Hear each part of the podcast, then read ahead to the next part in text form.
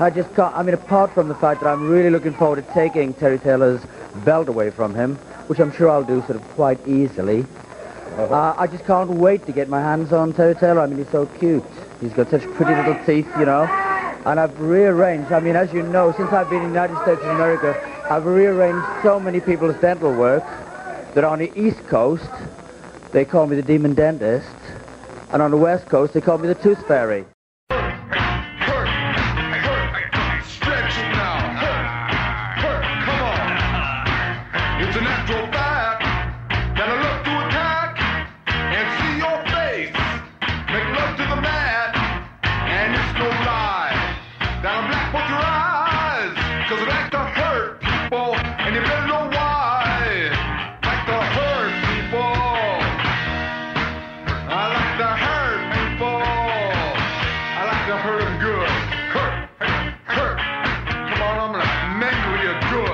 Hello, wrestling fans, and welcome to Shut Up and Wrestle, an old school wrestling podcast about good conversations and great stories.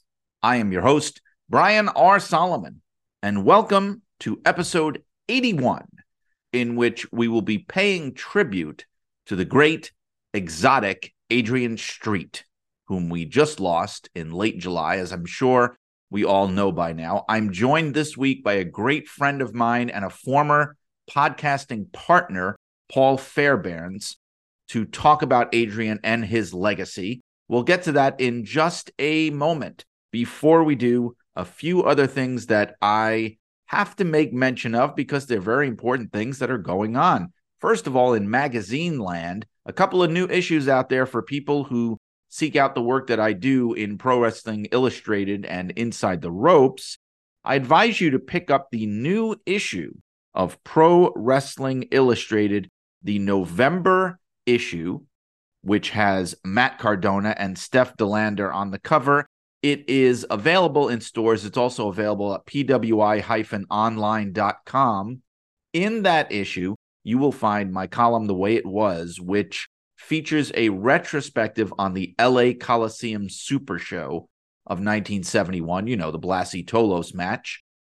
It's a little late in coming, but the reason I did it is because that record for Southern California live pro wrestling attendance that that show held, that record was smashed by WrestleMania earlier this year. So that's a 52 year attendance record that was demolished. And so I wrote my column talking about that super show and looking back on it. It's got some cool pictures in there, including the cover image from the actual program from that show, which I possess. So pick up that issue if you can. It again, it is the November issue of PWI. Also, and I mentioned this last week, don't forget about issue number 35 of Inside the Ropes with Roman Reigns on the cover. That is the issue which features my article looking back on the history of transitional champions in pro wrestling. You can get that digitally or print as well at InsideTheRopesMagazine.com. And I believe here in the United States, it's also carried at Barnes and Noble, among other places. So keep an eye out for it. Issue number 35, Roman Reigns on the cover. And finally, a little bit later this month, it's coming up now, Saturday, August 26th. Just want to let everybody know I will be at the third annual induction ceremony for the International Pro Wrestling Hall of Fame in Albany, New York, at the MVP Arena. And on that day, Saturday, the 26th, during the day, I will be signing and selling copies of Blood and Fire, the unbelievable real life story of wrestling's original Sheik. So if you are attending the ceremony that day, if you are attending the Fan Fest earlier in the day, come on by to my table and say hello. I hope to see you there. The IPWHF induction ceremonies, Saturday, August 26th.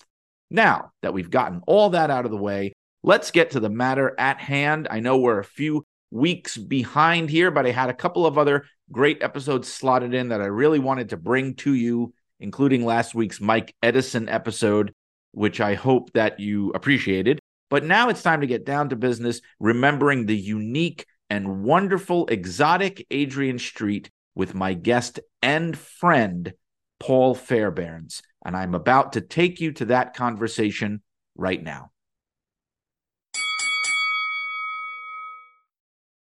Okay, so we have all been aware very recently of the passing of one of the most innovative and entertaining and really revolutionary performers in modern wrestling history, exotic Adrian Street. And I have with me today somebody who is has been a friend of mine and a colleague of mine for a number of years now, somebody that I used to work with, in fact, on podcasting and things. Um, he was known in those days as Pablo Melons. These days, he is plain old Paul Fairbairn, but uh, he is a musician. He's a podcaster. He uh, is an obsessive wrestling collector, memorabilia collector. I'm looking at some of it now right behind him. And he was the co host, and this is how I got to know uh, Paul, is he was the host of the Turnchuckle Old School Wrestling Podcast, which of course appeals to me because I also do an old school wrestling podcast, as well as the Old Cella Toys podcast, which I was honored to be kind of a guest co host on there with him for a while. That was fun. And now I've got him uh, on here because I'm I'm remembering, as I said I was going to do, I'm remembering the career and the legacy of of Adrian Street and um, I wanted to bring somebody on that I felt could do him justice. And and Paul is here. So Paul, thank you so much for coming on to talk about uh, Adrian this week on Shut Up and Wrestle. It's an absolute pleasure. I remember you talking about this podcast before it started. And you did say you would get me on one day. And but the thing is, as the weeks went by and you were getting all these high profile names, I was like, he's never gonna ask me. and you did. So you are a man of your word. So hopefully I live up to any expectations. yeah, I hope so too, Paul. You're gonna start getting hate mail and things. No, but I oh, I've I, seen the I've seen some of the reviews, and and it's nothing against your show, but like you know, you have a very hardcore fan base of which I am one. So like, I totally get it.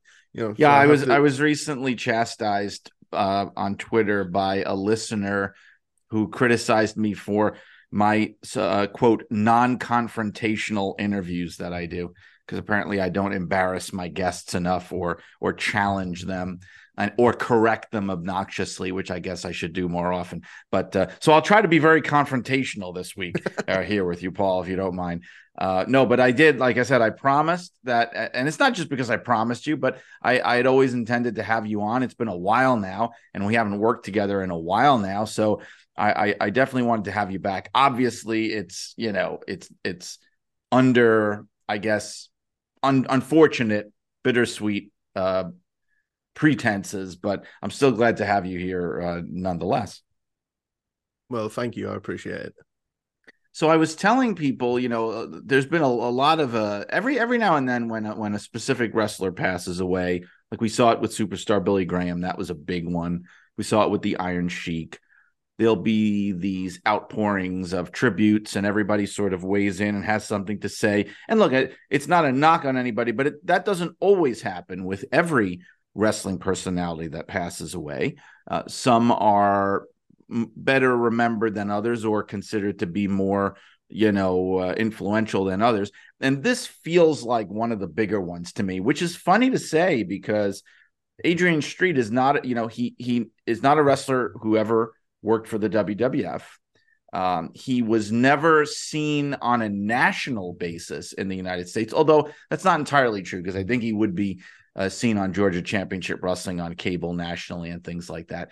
But he he never quite in the United States broke through to the level of a lot of other people that are that are rem- being kind of testimonialized as much as he has been recently. So obviously something that he did really struck a nerve in old school wrestling fans to make him to make them remember him so fondly and want to talk about him and kind of explain what his legacy was. Obviously he did something important. Yeah, absolutely. I think the just the fact that WWE, even though he never wrestled for them, have made a documentary about him um, you know, just shows the uh, extent of the influence that he had on professional wrestling. And it's kind of a weird thing. And I know Jim Cornette uh, recently, when talking about the Adrian Adonis uh, Dark Side of the Ring, you know, it was mentioned that Adrian's never really going to be remembered in that way by WWE going forward because he had a very controversial uh, character that uh, would maybe offend a lot of people today. And I guess Adrian Street, to a point, maybe falls within that realm. Maybe it's it's it's an odd thing. I mean, I, I think there's sometimes a double standards.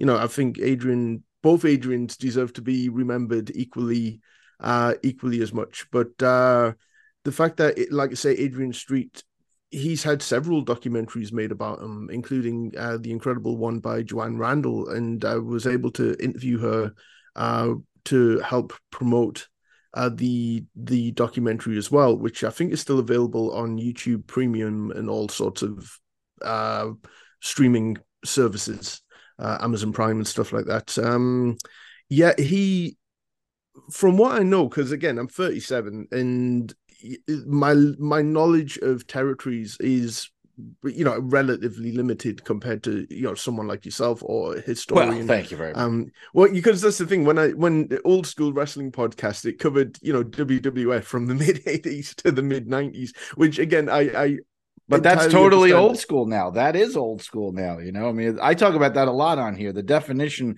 of old school is not really set in stone. I mean, the Attitude Era is old school now. It makes us all feel ancient, but Uh, no, but it, and and you know, look, um, I was a WWF fan in the '80s as a kid. Uh, that was the extent of my initial exposure to wrestling. But the thing is, you know, you and me and people like us, like we we make an effort to to go beyond what our original fandom was and to mm-hmm. learn about things that were going on, not just even in the past before we were fans, but even while we were fans, just in other places. Like, for example, I, you know, I was a fan in, you know, at the time that Adrian Street was wrestling, but it's just I was not, you know, I was a little kid. I wasn't watching championship wrestling from Florida or, you know, Georgia championship wrestling and, and mid Atlantic and things where where he would pop up and and um I was able to discover him later. Actually, you know what's funny? I don't know if you've seen this. My first exposure to Adrian Street was as a teenager when I got my hands on the very first pro wrestling videotape ever made, which was PWI's Lords of the Rings, Superstars and gonna Super bring that up. Bouts. Yeah. Yes, with hosts Gordon Solie and Bill Apter. And they had a segment on Adrian Street, and I was like fascinated from there. Yeah, uh, the fact that I don't know how that would have got distribution in the UK, but uh, what does do you have it with you? The American cover or the British cover had uh, the Road Warriors on the cover. Um, I'm assuming the American cover's similar. it had um if i remember you know i have it downstairs. I should have brought it up if i thought of this. It had a few different people on the cover. Um i know it had it did have the road wars but i don't think it was entirely them. In fact there was a story even that it was I think if i have this right it was supposed to have king kong bundy on the cover but i think he like sued them or something bundy did and so they took him off. But um yeah it's a red box and um I stupidly threw it away when I was, uh, you know, VHS. Bah, what do I need that? Blah blah blah. Mhm. And then I tracked it down on eBay because I had to have it again, and I have it now. And I'm I'm I'm I still have my VCR, so I'm able to watch it, and I've converted it and all that. But yeah, that was the first time that I ever got to see him, and it's funny because I, of course, was a WWF fan, so I knew Adrian Adonis, I knew Adorable Adrian, and that was one of those aha moments as like a really non-smart fan going like, wow, uh wrestling companies kind of steal ideas, don't they? And like this Adrian Adonis thing is a complete ripoff of no offense to Adrian Adonis. Of Adrian Street, they even have the same name. It's almost like somebody said, "Well, well, we have an Adrian uh maybe we can make sort of him be the effeminate like cross-dressing wrestler like like like this adrian. You know it, it's almost like it, it came down to that Well, that that video speaks to uh, the extent of Adrian's uh, stature in wrestling as well, because that covered some of the major things that were happening in the early to mid '80s. So I think Randy Savage's pile driver to Ricky Morton's on there. it is Uh, the uh, the Von Erich Memorial with Kerry winning the title. Heaven needed a he- Right. Heaven needed a champion. heaven needed a champion yes Yeah, Uh, that song to to this day i get it caught in my head every now and then heaven needed a champion champion. Yeah, totally. And that hand jive song at the end, um, I don't Yeah. know who sang it. Um, yes, George yeah, Thorogood. Oh, there you go. So, so the fact that Adrian is a part of that, um, it's it's. I wish there were more of those uh, tapes. It's a shame. I don't know if there were a whole series of them, but I've never come across any more. We have like flea markets in America. We call them car boot sales here, where they sell the videos basic or sell whatever basically out the back of a car boot and um and or car trunk. And that video along with things like the WBF uh, video and you know just things that absolutely nobody wanted at that point in like sort of the mid to late 90s uh, you could buy them for like 10p or something like that. And I'm sure that that's how I got that video. But also I was just showing you uh, earlier that in one of the early Raw magazines uh, in June 1998 uh, Jim Cornette had a, a great column, um, which was kind of at odds with the Vince Russo column from like Hmm. two pages before. They were Hmm. kind of like head to head, uh, diametrically opposed. And to, uh, uh, you know, as we all know, they still are. Um, but there's a great uh, thing in uh, the June 1998 uh, magazine, which talks about ho- what is old is new again, and talks about different things uh, that happened in the past. But he's like, so if I talked about a, a, a Canadian wrestler who got screwed in Montreal, you know, of course I'm talking about was it Ed Strangler Lewis? It was Um, it was Henri Deglaine, and yeah, Ed, no, but Ed Strangler Lewis was the one who got screwed, where Andre, Henri Deglaine basically bit himself between falls because back then they would go back to the locker room between falls, and he either he bit himself or it's possible that his trainer bit him. And they basically tried to make it out that, and this was not a storyline. They actually legitimately screwed him. They tried to make it out that Lewis had bitten Deglaine and the referee called for a disqualification. The title changed hands on a disqualification, which supposedly the urban legend was that is why titles never again were allowed to change hands on a disqualification because it was used as a as a screw job tactic. But yeah, that happened in in Montreal, right? The original Montreal screw job. Yeah, I guess, I guess the other unspoken uh, screw job is the Quebecers beating the Steiners by DQ for the tag team titles because it was province of Quebec rules. Oh Um, god, that was so frustrating when I was a kid. I remember that very well. Very well. But um but the Anyway, the- we're getting way off topic here. So yeah, anyway, but that that article it also talks about how because the artist formerly known as Goldust um Mhm. Is it, it wasn't as shocking as you think it would be because you know and there's a massive picture of Goldust when he was dressed as Sable uh, that one time and then on the other side there's a huge picture of uh, exotic Adrian Street and again that was uh, a a very early exposure to Adrian Street. I know the internet was around at that time, but I didn't really have access to it. And and and as a hardcore, you know, WWF fan as a child who was engrossed in the Attitude Era, I didn't really think about you know the past or anything like that too much. I was kind of engrossed in what was going on at the present time. And it wasn't until much later on so the mid 2000s when i really started to look at different territories because of shoot interviews and uh documentaries and other things. Um, and I think that what we want to point out too, and it's important to point out, is because we're bringing up, like, for example, Goldust and Adrian Adonis, and, and in relation to Adrian Street and the effect that he had, the impact that he had on these kind of characters. You know, clearly, obviously, these characters were products of their time, and that's one of the conundrums, like you say. You you would never really have a character like that today, because as we know, a lot of what and nobody did it better than Adrian Street. I mean, nobody committed to it and was as brave about it and as bold about it. I mean, that man could have legitimately gotten himself killed, to be honest with you, in some of the scenarios that he put himself in. But what he was doing was sort of exploiting the sexual um, insecurities, I guess you might say, of of kind of a heterosexual male audience, exploiting their kind of uh, sensitivities to sexual ambiguity and things like that, and just generally making them uncomfortable, which is also what Goldust did as well. But again, I just don't think as well.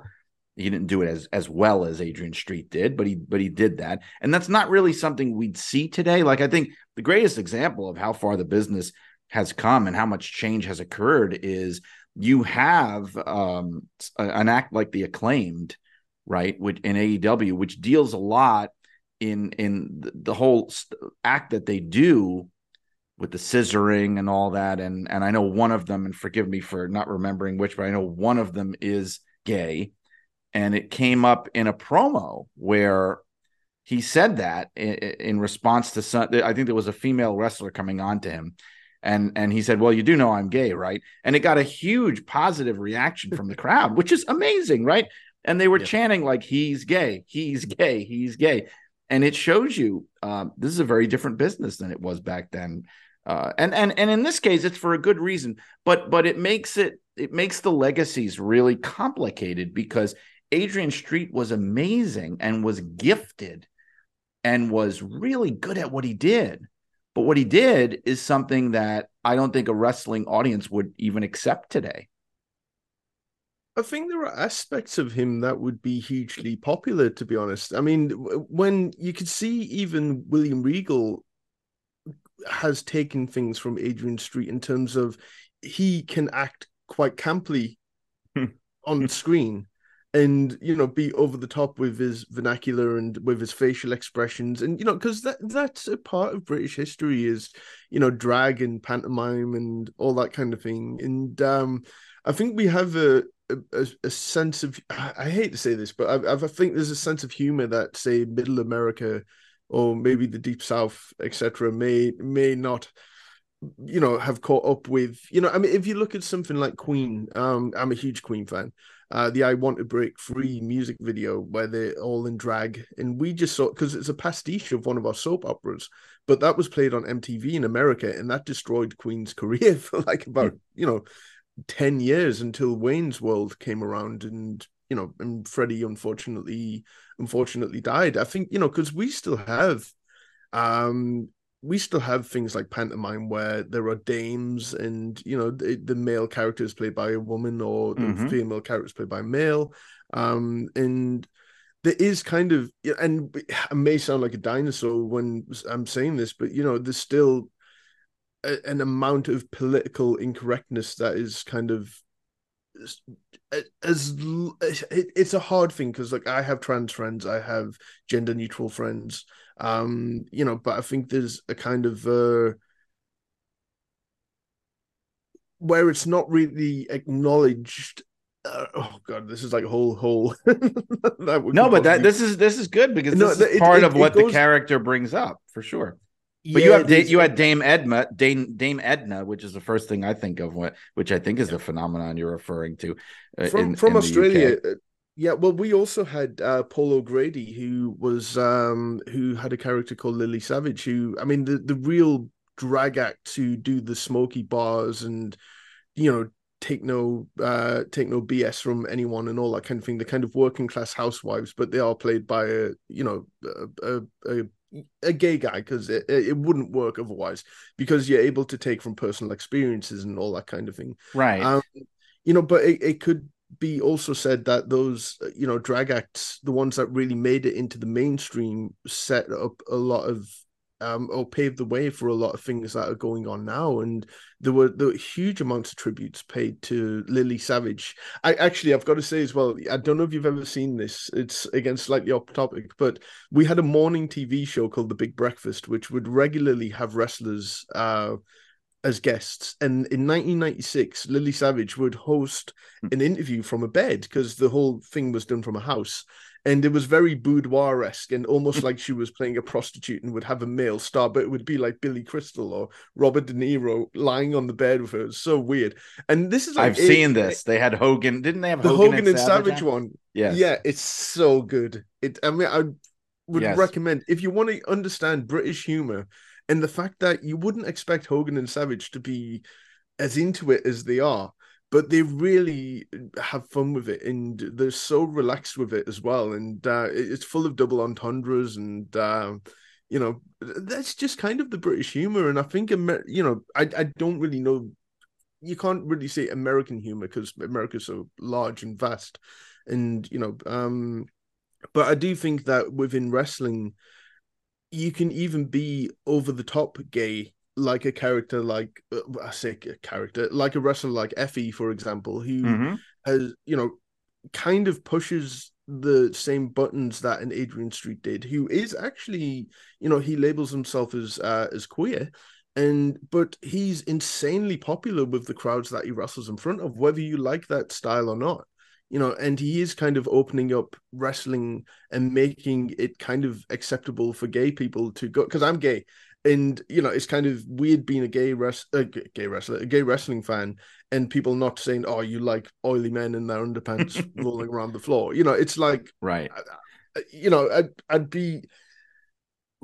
It would be inaccurate to say that you know if some good-looking guy comes out in a basically a G string, you know, of course you get because wrestlers are there to sell themselves, you know, and you know, but I, I Right. a It- it's like my reaction when Mandy Rose would come out. I, I completely Absolutely. understand. Yes, certainly. Absolutely. But but you know the the thing with Effy and um, which I think is a great example in modern comparison. But there's a couple of thoughts on that now. And with one thing that Effy does, which I think is great, is how he's got this merchandise that the the catchphrase that he sells is "wrestling is gay." Which, for those of us who have been fans for a really long time, you get the irony of that, though, right, Paul? Because that is the insult that would typically be thrown at you if you were a wrestling fan Yeah. in a homophobic culture like oh wrestling's gay. Come on. But he's taking it and embracing it like yep wrestling is gay. So what? You know what i mean? Like i think that's kind of cool. But it's got to be pointed out though a difference here of course is effy is not even outside of wrestling is not a straight man. Effy is not heterosexual. Adrian street was. And i think that's something that's another thing which may not have been permitted today because now we live in this time where it's like you have to there has to be more authenticity to the part you play. Like the days of John Wayne playing Genghis Khan in a movie are are over and most would probably say thankfully but you have to you you know it's like a, a most of the time today I think uh, all the time even if you had a gay wrestler where their gimmick is that I don't think they would do that with a wrestler that wasn't gay. Like, like I think the last time you'd ever see that would be Billy and Chuck. Mm, that is true. Yeah. Um. And and the art, even the artist formerly known as Goldust thing, as with a lot of things during the Attitude Era, if you look at things on surface level, they either seem stupid or they seem cool or whatever. But if if you you know one thing, this is why I can't remember friends' birthdays and stuff like that. Is I know the Attitude Era Era's booking like inside out because I watched it, so I can tell you why this happened, why this, and, uh, and you've got the the artist formerly known as Goldust came from an area of Dustin Runnels insecurity that Terri spent 30 days with Brian Pillman and he wanted nothing else to do with her. And while she was gone, he hooked up with Luna, who exposed a whole area of, you know, bondage and, you know, this whole sexual side to him that he never even realized existed. And he kind of embraced it. So, you know, it's kind of. It's different again to Adrian Street because you never really got Adrian Street's backstory. I I would have liked the idea, and again, I mean, correct me if I'm wrong, but I don't think, unlike say a William Regal, it wasn't explained on American TV that Adrian Street was this tough guy who No, was, you know, um, fighting in England and you know had to deal with a lot of shit with his dad as well. I mean, because I I love that photograph of him down the mine. oh, it's one of the Um, great one of the great wrestling photos. Yes, Yeah, for people that don't know, just to be clear on it, uh, you know, uh, Adrian Street uh, came came from Wales, came from kind of I guess it was like a coal mining town in Wales, and his father was a coal miner. I think he, even he may have been in his younger years, and, and it's just a big coal mining town, and not the kind of place that you would think would produce somebody like a- exotic Adrian Street. and he did this great photo, which you can Google, although a lot of people have been posting it, where he went back to his hometown and he took a series of shots, but there's really one that stands out where he's standing down in the mine with all the miners and they got all the coal grease all over their face and they got the hard hats on and he's there in his full like swishy Adrian Street regalia just in all of his glory. It's one of the best things you that you'll ever see. And he stood right next to his dad as well. Yes, yes. Didn't really, you know, like you said, uh, you know, had his own mindset and was from a different uh, generation, and you know, I think there is credence when you think about the the time when uh, Adrian wrestled and how big British wrestling was in the UK at that point. That he probably did have an influence on glam rock to some degree, um, Hmm. in terms of you know, uh, the David Bowie Ziggy Stardust thing or other artists during that time who may not have made it quite as big, but uh, you know, it it was kind of a weird thing when my, my dad was older than a lot of people's dads, and he would talk about World of Sport, and he would always mention Big Daddy and Giant Haystacks and Catweazle and um, those kind of names that would further appear on game shows and on uh, comedies and all that kind of thing because some of them were actors as well. And one name he never brought up was Adrian Street, and I don't think that he. It's kind of a weird thing. I don't think he made the impact on the British wrestling scene as a mainstream thing uh to the you know to the level of Big Daddy and Giant Haystacks, and that's probably why he went to America because I don't know if the character of Adrian Street once he you know wasn't a part of that Hell's Angels tag team etc. When he went full on Adrian, exotic Adrian Street, I don't know if it would have flew even on British TV at that Hmm. point. But um, it's it's just one of those names that he, he he felt like he was on the fringe of British wrestling to me, um, compared to like I said, the Big Daddy and Giant Haystacks of the world. Yeah, he he was an underground figure. I think I, it's even safe to say here, but underground in a way that you know it was always very clear that he had a lot of interested fans, people that knew what he was doing, that knew of him. You know, he was kind of like a cult figure in wrestling in a way.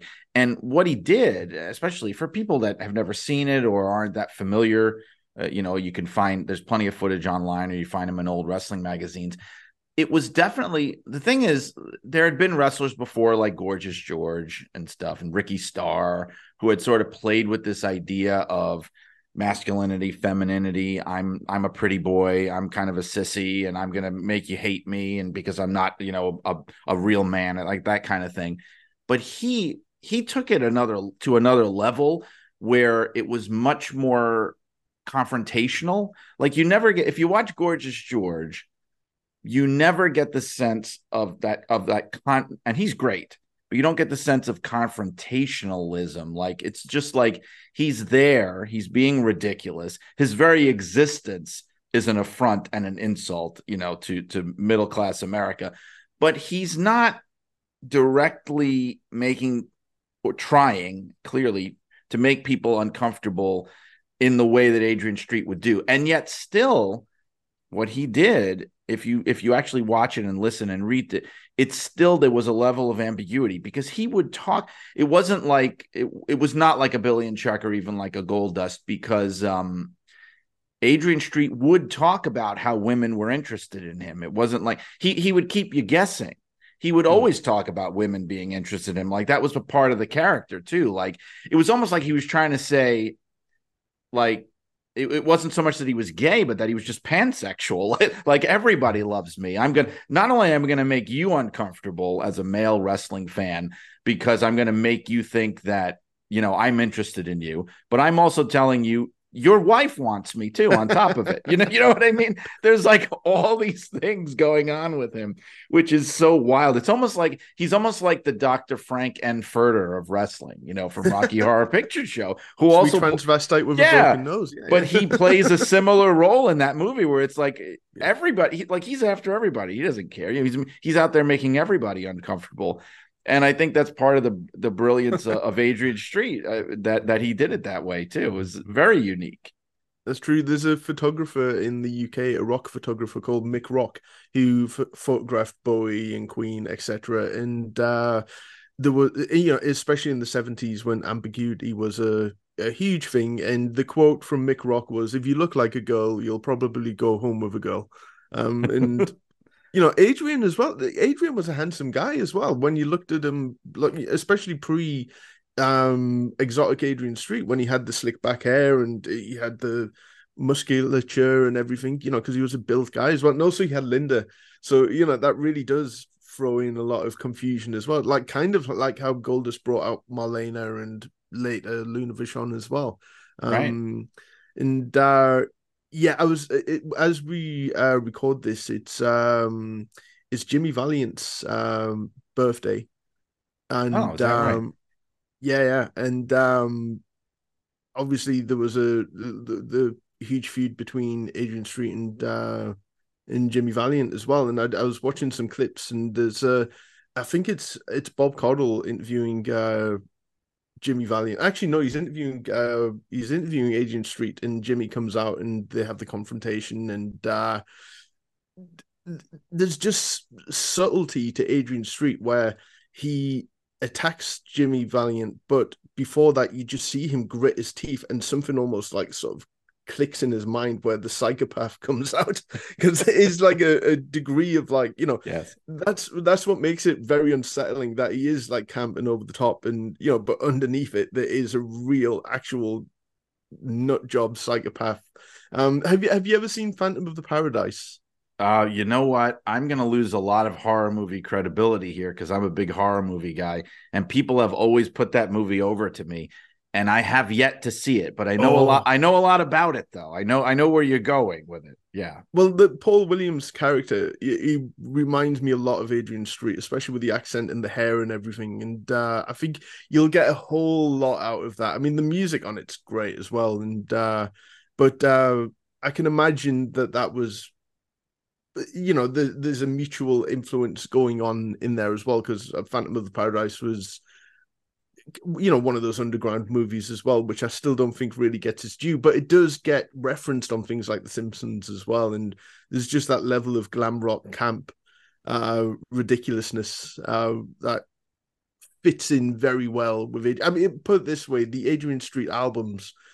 you know would have or the songs would have worked very well on this soundtrack and i love those albums. I got the reissue. I was so glad I, because adrian had a, a ebay store and I've, uh, he probably still does um and the album was reissued and he had his action figure and uh i know Cella as well, well who are now epic toys that there is an action figure uh going to come out as well with the full regalia and everything. And um it's it's exciting that adrian got to see he, the, the appreciation towards him because you know it's always slightly bittersweet when a wrestler finally gets inducted in the Hall of Fame after they've passed. Yeah. And um, you know, obviously Adrian getting into I think it's almost a, a given that I think he'll be inducted next year. That's my prediction for that. Um Yeah, I'm almost wondering if he's in the legacy wing already, but he probably not. I guess I don't know. I don't think he is because I don't you have to, you have to have died to be in there. Oh, is that right? I, I don't think I, I'm I'm too dumb to have put that together. I guess you're right. There have mean- been some people that they put in there that I felt really deserved to have a full induction. I mean, it was Mhm. really Lord Alfred Hayes is probably number one. I can't believe they did that to him. Uh, that is, I mean, that's a guy who was integral to the WWF. He he's not like just some obscure historical figure, you know. But that's not that. That's a tangent. But you, you know that that, that bugged me. Actually, even Stan Stasiak bugged me because he had been a WWF World Champion Oh, don't get me Uh, started. Yeah. and and his i you know i think what sometimes they do that i hate to be cynical but they do that because they don't want to offer a legends contract to the family that's that's why that happens sometimes they just want the benefit of of, of getting the name affiliated with the hall of fame without having to actually offer anything but i wanted to say because i've been thinking about this because as we've been talking about you know the fact that as you said and as we've been alluding to adrian was a very tough man and he came from a very tough background and he was a legitimately dangerous fighter and wrestler. Um, as far as you know th- them alluding to that on tv they never gave you know his actual background or as far as i know i mean i, I don't know all but in what i ever saw and heard announcers would never talk about that but they would very often do uh, the same thing they would do a lot of times with wrestlers that whose gimmick might have made them look weak is they would always try and point out listen don't underestimate this guy right? They would say that a lot. I mean he's a very dangerous wrestler. He's very you know formidable. He's nobody to take lightly like that kind of thing. And i think it's interesting that it's almost like because he was such a hard ass and, and a legitimate tough guy as we say in the business it's almost like that's what gave him the confidence to be able to pull off a character like that. Because the crazy thing is, so was Gorgeous George. George Wagner was a shooter. George Wagner was somebody that Lou Thesz said is a great wrestler. And, and he didn't say that lightly. And when he said, when Thesz would say great wrestler, he meant actual wrestler. Uh, George Wagner was somebody who was, you know, a great shooting wrestler, but couldn't make a dime. And nobody knew who he was or cared who he was until he put on his feathered robes and did up his hair with bobby pins and all the you know started perfuming himself and became gorgeous george and it's almost like the same dynamic of being like i'm such a tough guy that i'm going to stand up here and be a complete sissy and nobody's going to mess with me you know Mm-hmm. The the creativity, I, I, I, don't know where it comes from, um, because I mean, you know, Adrian is such a creative guy across the spectrum. You know, making ring gear and uh, releasing mm. music and musically. I mean, the Adrian he sings in harmony as well, and he sings in tune. It's really not bad singing by any stretch of the imagination. Um, and I'm sure he had a hand in writing the songs and everything as well. I, I don't know if it comes from coming from a such a small town that you kind of have to break free with you know from some kind of you know frustration etc but also be able to look at the whole wrestling landscape and go well what will make me stand out? Because I, I just don't think that that mindset would have been prevalent too much until you know, especially maybe the late seventies, early eighties in this. I mean, I, again, you know, I, I could be wrong on that, but you know, it it was. You look at Giant Haystacks, Big Daddy, Catweazle, who looks insane. Um, it's there's a very surface level thing there. You know, I think Adrian Street, if he did, it, it's kind of, I don't know, it it's kind of a weird thing. He was able to go from being straight laced and being the being a Hell's Angel uh, tag team member and etc. and turning it into something bigger. Whereas Adrian Adonis started off as the kind of Hell's Angels biker guy, and it, it went the opposite. it went the opposite way. But again, and Brian Last, you know, sums this up perfectly. That just because you're gay doesn't mean that you're wearing dresses and. you know, in the in the world of wrestling, it does though. I mean, it was especially then it was such a cartoon. Like, like if you look back now, that's one of the things. Uh, I know they just did a Dark Side of the Ring on Adrian Adonis, and and he Adrian Adonis was one of the best workers of his generation, no question about it. He was amazing. But yeah. when you look back at that character and the way WWF did it, I mean, I don't know. I mean, there, I guess there are people who enjoyed it or who liked it or who look back on it fondly, but it's so much more like ham fisted and kind of obvious and it doesn't have any of the style and weird subversiveness, at least to me, that mm. Adrian Street stuff does. It's almost like you can clearly see it's like a committee, and I know Pat Patterson was there, but it's like a committee of straight men getting together and going like, "All right, we're gonna have this gay character, right?" And he's gonna look like this, and he's gonna do this. He's gonna have flowers in his hair. Like something about it just never quite clicked. It's like, oh wow, he made Cowboy Bob Orton wear a pink cowboy hat. Whoa, he's turning Bob Orton gay. Like it was, I don't know, it just didn't have the same panache, you know? It's it's such a weird thing. I've I've been watching TNT episodes with my friend, and you have to remember at that point in the mid 80s they were predominantly trying to appeal to children and yes. when you look at when you watch some of that stuff on TNT, which is it couldn't be more of its time, but it couldn't be more just hilarious to watch. Um, it's unbelievable. It felt like a different company. It's kind of almost like yeah, it did. It did. You know, if, if you watch like the Madison Square Garden shows or the, the Boston Garden shows, which were strict house shows, there were no storylines, there were feuds and everything, but that that really did feel even to like the TV tapings, like Superstars, etc. It did feel like two uh, two completely different companies. Like it, it, slight tangent, but TNT was my first um, exposure to Paul Christie as well, and uh, I watched his magic show and everything, and how he kind of wouldn't get off the stage, and there was this weird uh, thing where was it Paul? It might have been Paul Christie, or, or you had like a, an assistant on on the camera with him doing something like laying the lady on the swords kind Yes. of thing, and then remove, you know, all that kind of thing. And we watched it in a slightly inebriated state, and when you watch that, and all of a sudden his assistant looks at the camera and kind of winks at the camera, it like really freaks you out because it's kind of like breaking the fourth wall, like he's looking directly at you, which I mean gives a a, a, comment on how sometimes I watch mid eighties WWF. I think inebriated is sometimes a good state. Well, inebriated is also the state in which they made that show. I can tell you that. I, I know. I know that for a fact. I could tell tales out of school now. you interviewed been- Lord Alfred. Yeah, yeah, I did interview Lord Alfred. Uh, he Uh-huh. was Lord Alfred was already gone from the company at that point. It was like 2001, and I called him at home, and it was for the story that I was doing on TNT. I did a I did a retrospective of Tuesday Night Titans for Raw magazine, and that was my pretense to get to talk to him. And it's so funny when I talked to him. He and he's another one of those campy British wrestlers, like you say. It's not like he was he was not playing gay, but he was playing, as we all know, this sort of like effete, aristocratic British gentleman. Which, as far as a lot of Americans were concerned, in the Archie Bunker mentality, they were all gay anyway.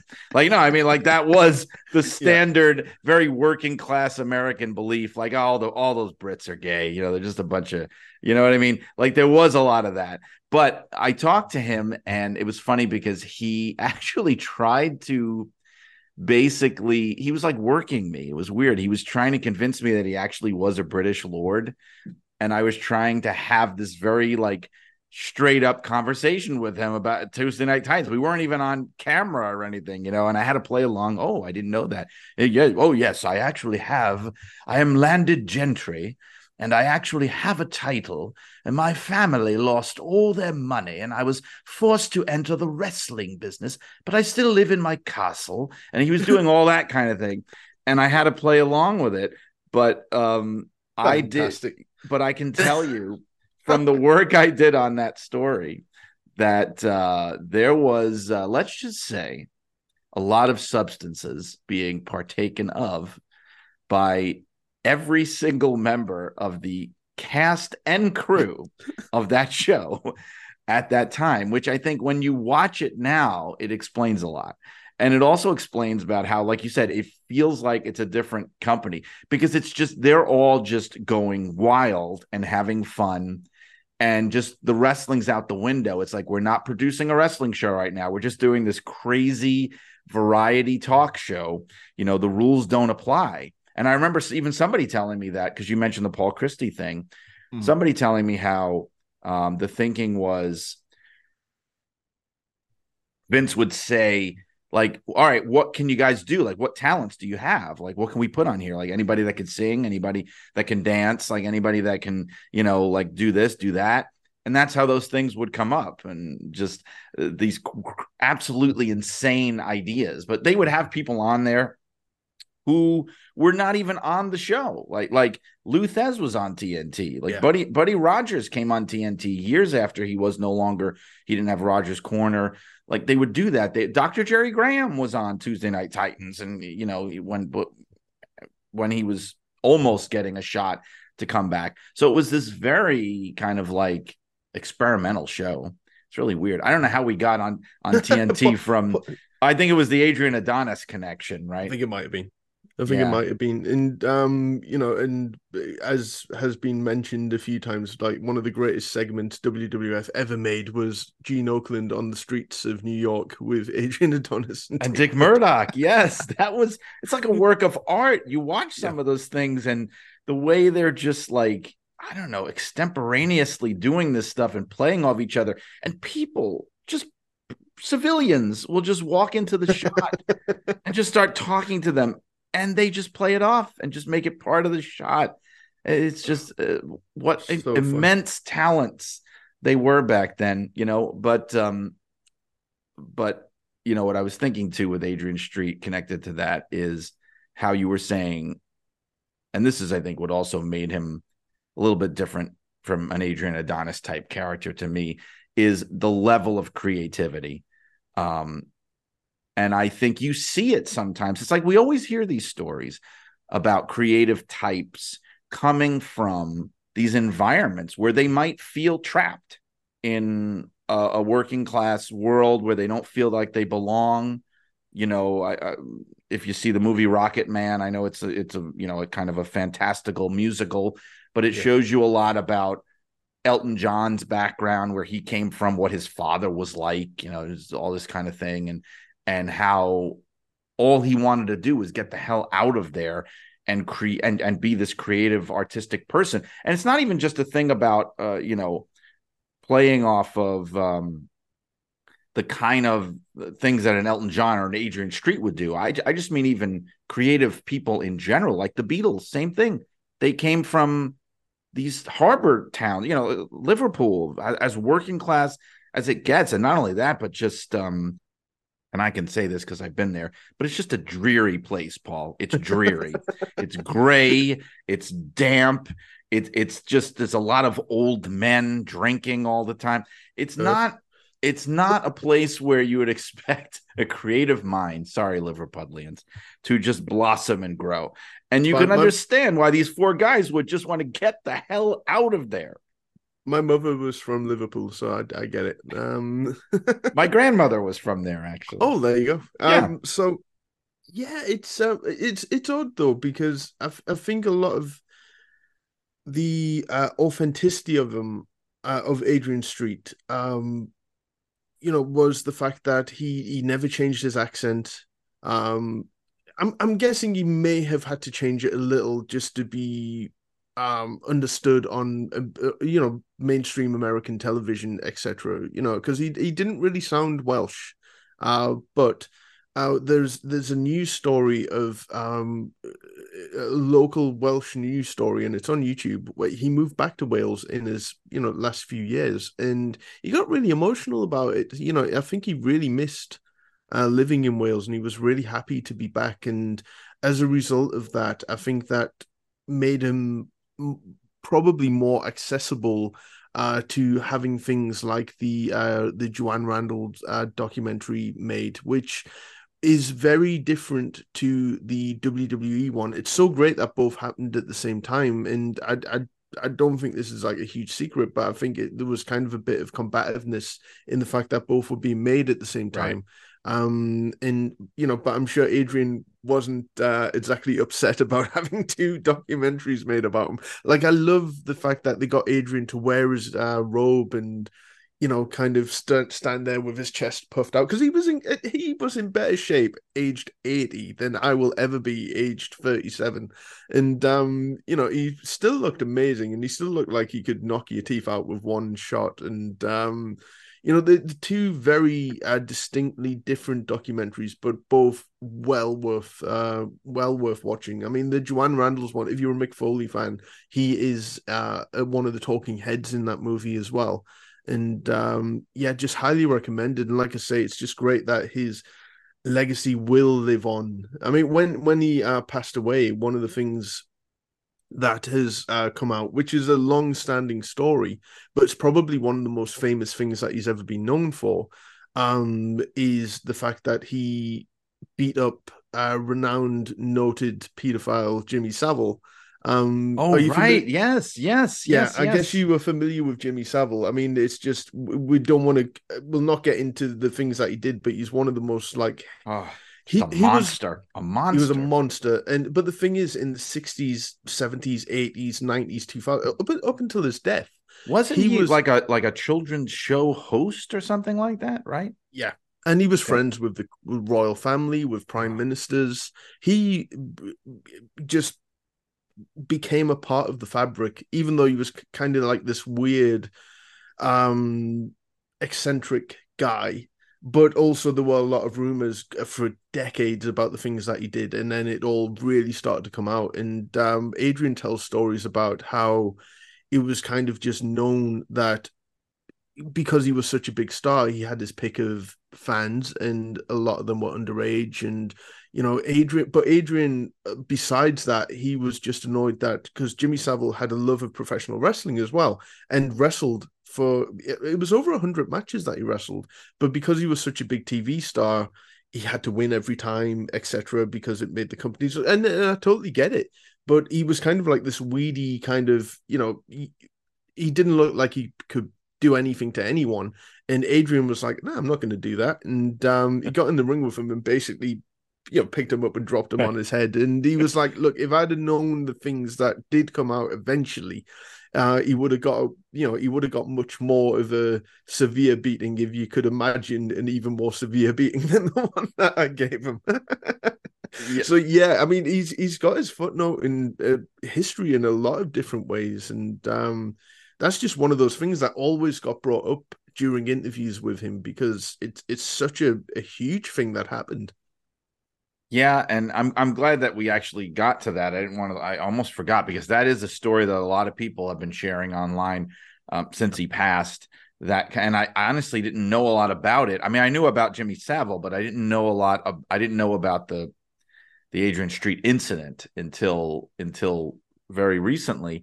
But it is nice to see. It was nice to see how at the end of his life, at the end of his career, he, there was this kind of resurgence happening, this like rediscovery happening. I saw the WWE documentary. It was very short, but but it was very effective. It's and... almost like they rushed it out because yeah, there was another one almost. being made. almost like they just wanted to get something out into the market. Uh, yeah, but uh, you know they then they had him. It was very nice to see when they had him at Clash at the Castle at Wales uh, in Wales uh, in Cardiff last year. You know, it was just a nice gesture. It was a nice touch. I don't know the behind the scenes of how it happened, but it was nice that they brought him there. And I know I remember from that he was getting a lot of attention and I think he was selling a lot of merchandise off that too, from what I remember at the time. I mm-hmm. actually I tried to buy a shirt from him. We actually had a direct interaction back and forth, and I don't know what happened. Something happened. Somebody uh, dropped the ball. It was probably me. I just had so much going on that I never followed through. But I, I had a very quick back and forth with Adrian Adrian Street, basically just about buying you know one of his shirts, nothing more than that. But it was nice to see him getting uh, you know reappraised at, at you know before he died. That was nice. Absolutely. I you know you couldn't not buy a signed thing from his ebay store. I think they would almost insist that adrian and linda signed it. I mean obviously you would want it signed anyway but uh, i love uh, like i said i have the album up there. It's uh it's framed. Um i have the action figure. Um, it, uh yeah he sold a lot of those fine. I think he struck a deal with uh, someone to kind of market them properly because they were kind of made really before the action figure boom had, you know the retro figure boom kind of took off again because you know um it, and again it speaks to what a forward thinking guy he, and a, a partnership he, he and linda were that he had a a custom mass produced action figure made entirely by himself and they were selling it and it has a little thing on the back where you can have it signed etc and uh yeah it's really it's um it's really cool that uh that that his death has been given you know the proper amount of coverage as well because you know the, there are various clips on youtube as well when with Arn Anderson talking about him and other people. And when Arn Anderson lists you on a very small list of shooters that he respects in wrestling that you know that you uh you know are a hard bastard basically. Yeah. Pretty much exactly that. Yeah. Uh paul I'm, I'm, glad that you came here to do this today and come on here. And, and i think I, even though we've only scratched the surface obviously there, there's so much we can get into and just even the whole his whole like second life as him and linda as as gear designers to the stars for so many years uh, is amazing but but uh, but just for giving me some of your time here today to talk about the exotic one. I thank you. And but before we stop, though, I wanted to just ask. I know that the the Cella show and the and the Turnchuckle thing um, are not happening anymore. So where can people find you? What are you up to these days? Well, on Instagram, uh, I have I am I go by the name Turn Chuckle, which is like Turn. Great Buckle, name, but, love uh, it. Well. it is brilliant. Turn. I. It's one of those things I wish I had thought of. Turn Chuckle.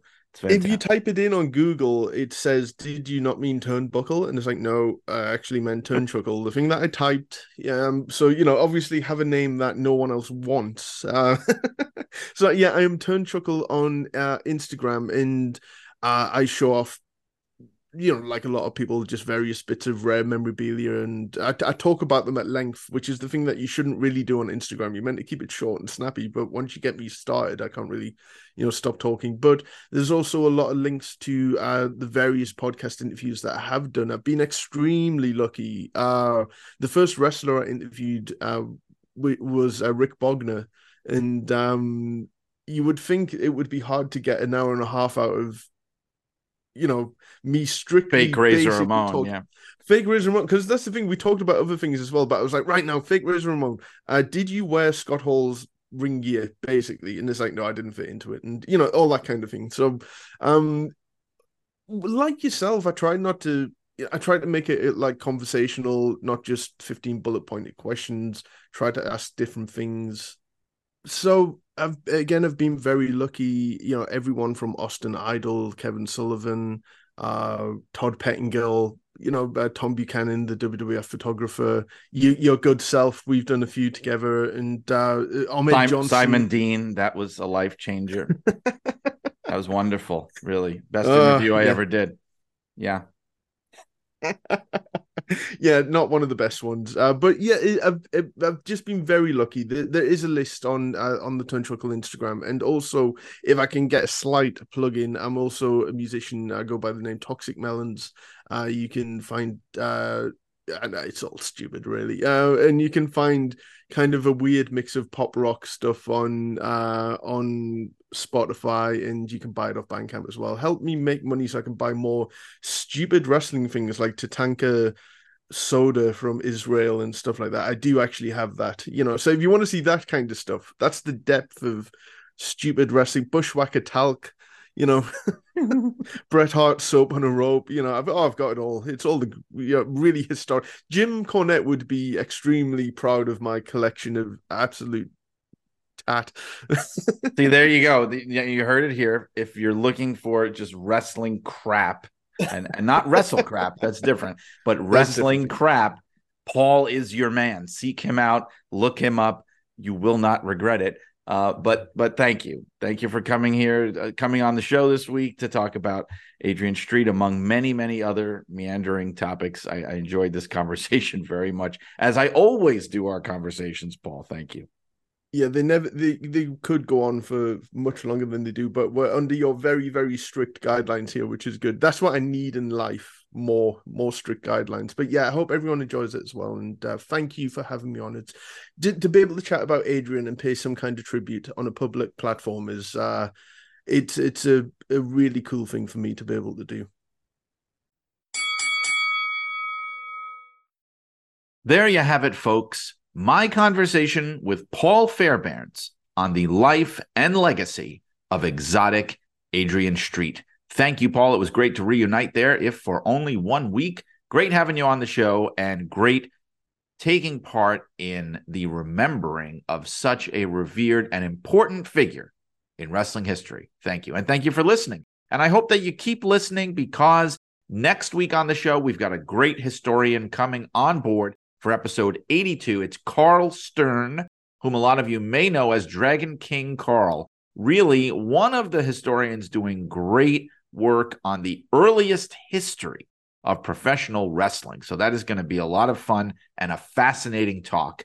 And I hope that you tune into that next week. And I hope you keep listening because other future guests of Shut Up and Wrestle will include the likes of Kenny McIntosh of Inside the Ropes, as well as Megan Baker Kelly, daughter of Ox Baker, and many others that I am working on for this fine show to bring to you each and every week. And you can find the show in a variety of places. SUAWpod.com is our website. And I want to say that now on all of the other platforms where you find the show, you should be able to find every single one of the 81 episodes, not just the last 52. I know that was the case for a while, but now it should be every single one available across all the platforms. I'm talking about Spotify, Apple Podcasts, Google Podcasts, Podbean, Podcast Addict, all the usual places. You will find it. So go check it out and let me know if it's not working because it should be working every single episode. Also, while you're at it, join us at the Facebook group Shut Up and Wrestle with Brian R. Solomon. We would love, love, love to have you there. And if you want to check out some of the other projects I'm working on, there are several, as I'm sure you know by now. The wrestling news each and every morning from Arcadian Vanguard. I'm proud to be the news editor for the wrestling news. I hope you've been checking it out. You can find it at thewrestlingnews.com. You can find it on YouTube at the Arcadian Vanguard page. So please do check it out. My book, Blood and Fire The Unbelievable Real Life Story of Wrestling's Original Sheik, is available in print and digital and audio forms. There's also Superheroes, the history of a pop culture phenomenon from Ant Man to Zorro, which is available in print and digital on Amazon. But also, I have a limited number of signed copies of Blood and Fire and Superheroes. If you would like one of those, please do reach out to me at Brian R. Solomon at yahoo.com and maybe we can work something out. You can also reach out to me on social media. You can find me on Twitter and Instagram at Brian R. Solomon. You can also find me on Facebook. My author website, or rather, my author page on Facebook, is Brian Solomon Writer. And on any of those social media platforms, you will find the link to my website, my author website on the World Wide Web. So if you're interested in picking up a signed copy of Blood and Fire or of superheroes, please do reach out to me and we'll see if we can work something out. Shut Up and Wrestle is a production of the Arcadian Vanguard Podcast Network. And as always, this has been Brian R. Solomon asking you to keep those cards and letters coming in and saying, put your dreams away for another day and I will take their place in your heart. So long, wrestling fans. There's something very strange about a cowboy, which makes me wonder how the West was won. There's something very strange about a cowboy, something I can't put my finger on. With high heel boots and fancy leather waistcoats and shirts embroidered with such lovely flowers. No wonder he would yodel on the prairie with chaps around his legs for hours and hours, slapping leather with the boys inside the bunkhouse is something I'd appreciate being shown. But I'd never offer cigarettes to ranch hands cause I believe they like to roll their own. There's something very strange about a cowboy, which makes me wonder how the West was won. There's something very strange about a cowboy, something I can't put my finger on. The old saloon was always full of outlaws. Mmm, knocking back the whiskey with one sip. Around their necks, those silky soft bandanas, and a gun hand resting firmly on their hip. And when Zorro wasn't sorting out the bad guys, I wonder what he used his bullwhip for.